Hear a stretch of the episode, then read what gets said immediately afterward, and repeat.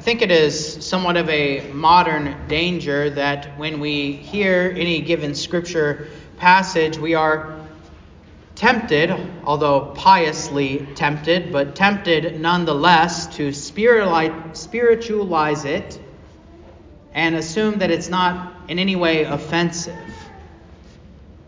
We have this tendency, I think, to think that, well, we're good Christians, and good Christians don't talk about things openly like men being stabbed in the head with tent stakes or prophets having to cook food over dung or Jesus constantly rebuking both his own disciples, even calling Peter Satan one time, or rebuking the Pharisees, telling them they are of their father, the devil.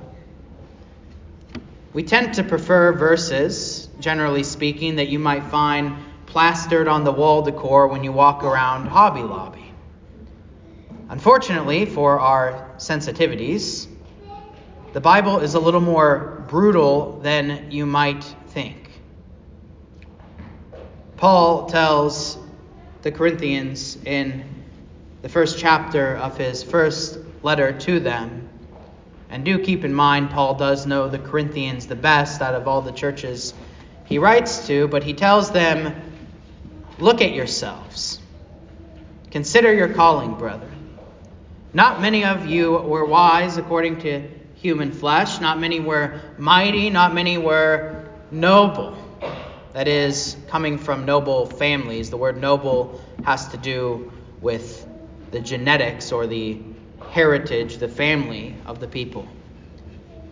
He might as well have said to them, he said it in a little bit euphemistic, a little bit of a nice way, but he might as well have said to them, Well, look, guys, look at yourselves. You're not the brightest crayons in the box, you're not the sharpest tools in the shed. You don't have that high of IQs, and uh, if we had to go into battle, we'd probably be ashamed to ourselves. We're not that strong.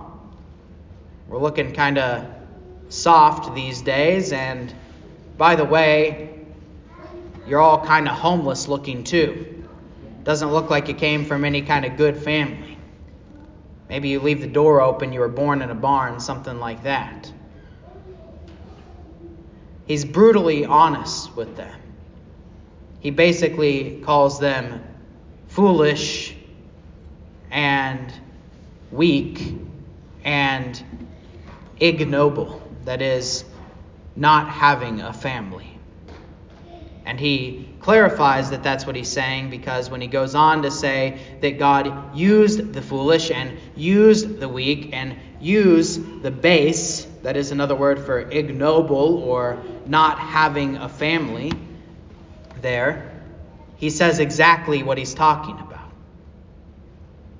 He is brutally honest with the Corinthians. And I think that's good. I think it's good for the Corinthians, but I also think it's good for us. Maybe it's not nice, maybe it's not the kind of verse you would find on the wall decor at Hobby Lobby, but I think it is good for us to hear that if we are honest with ourselves, if we truly look around us in the congregation and at the Christian church at large, not many of us are incredibly wise. Not many of us are incredibly mighty, and not many of us come from very noble families where everyone knows the last name when they hear it.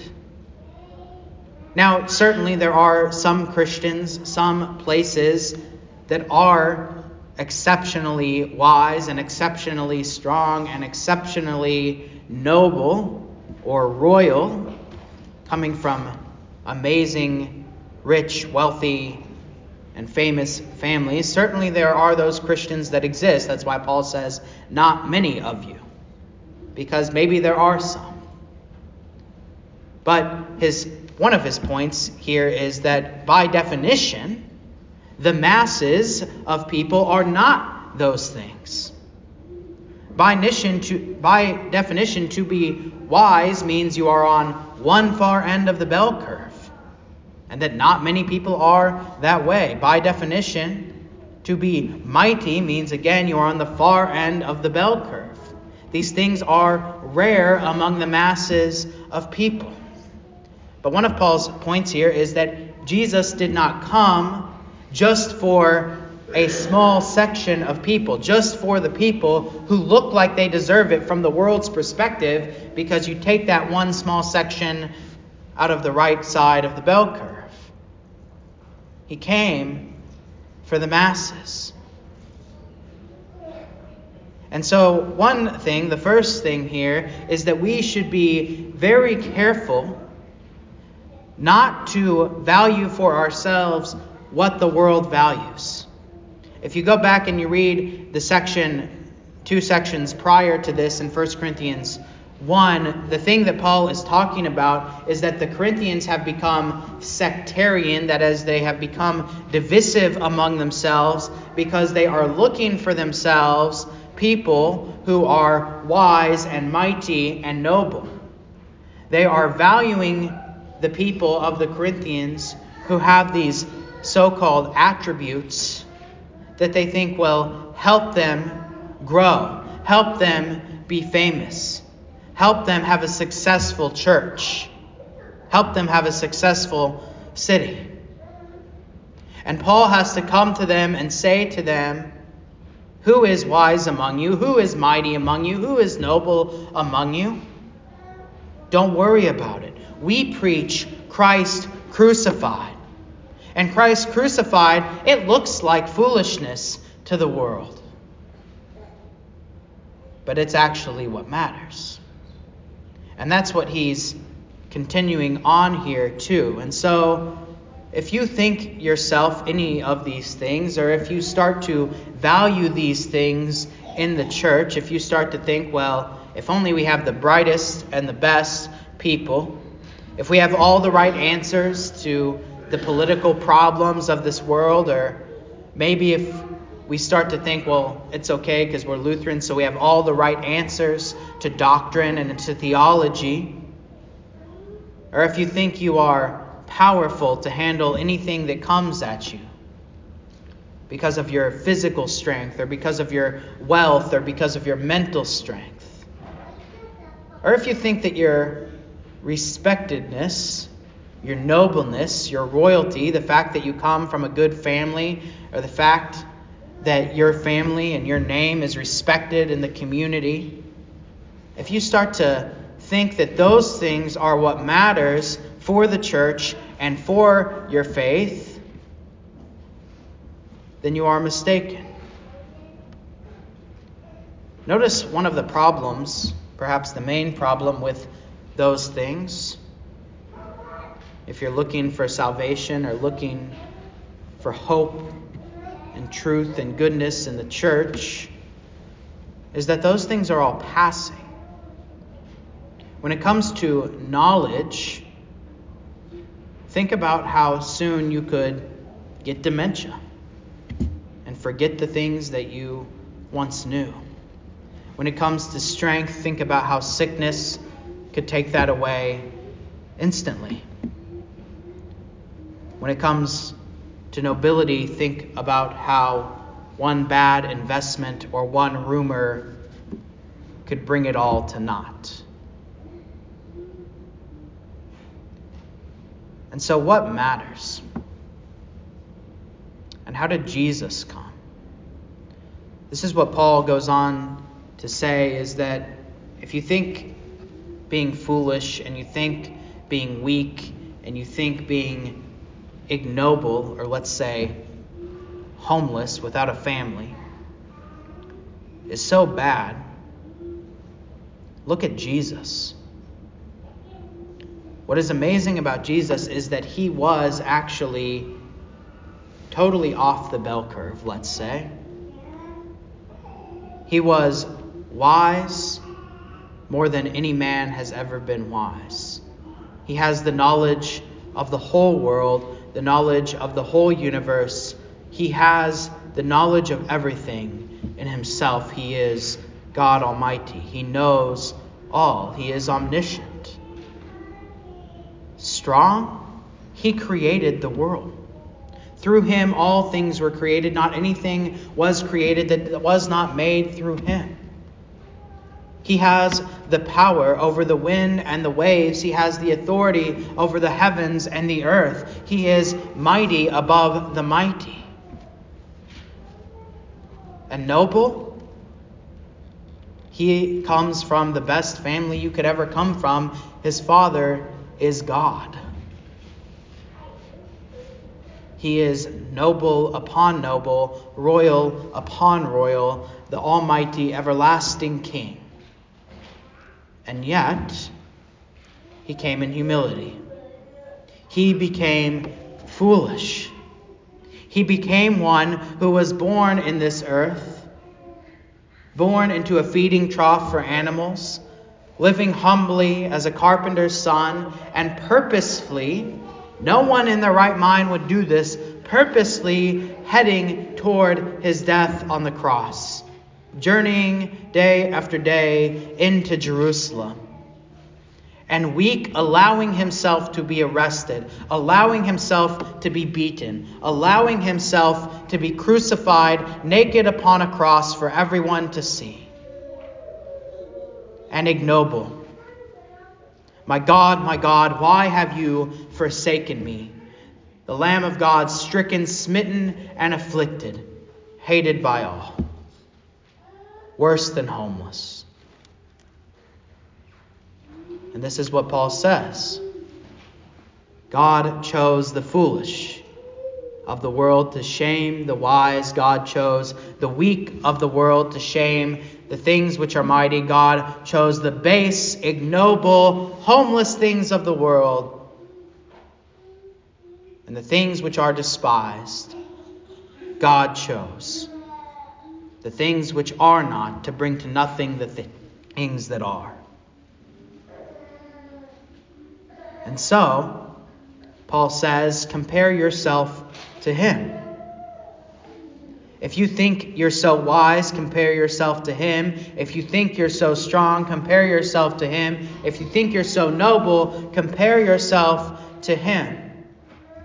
And if you recognize that you are foolish and weak and ignoble, then also compare yourself to him.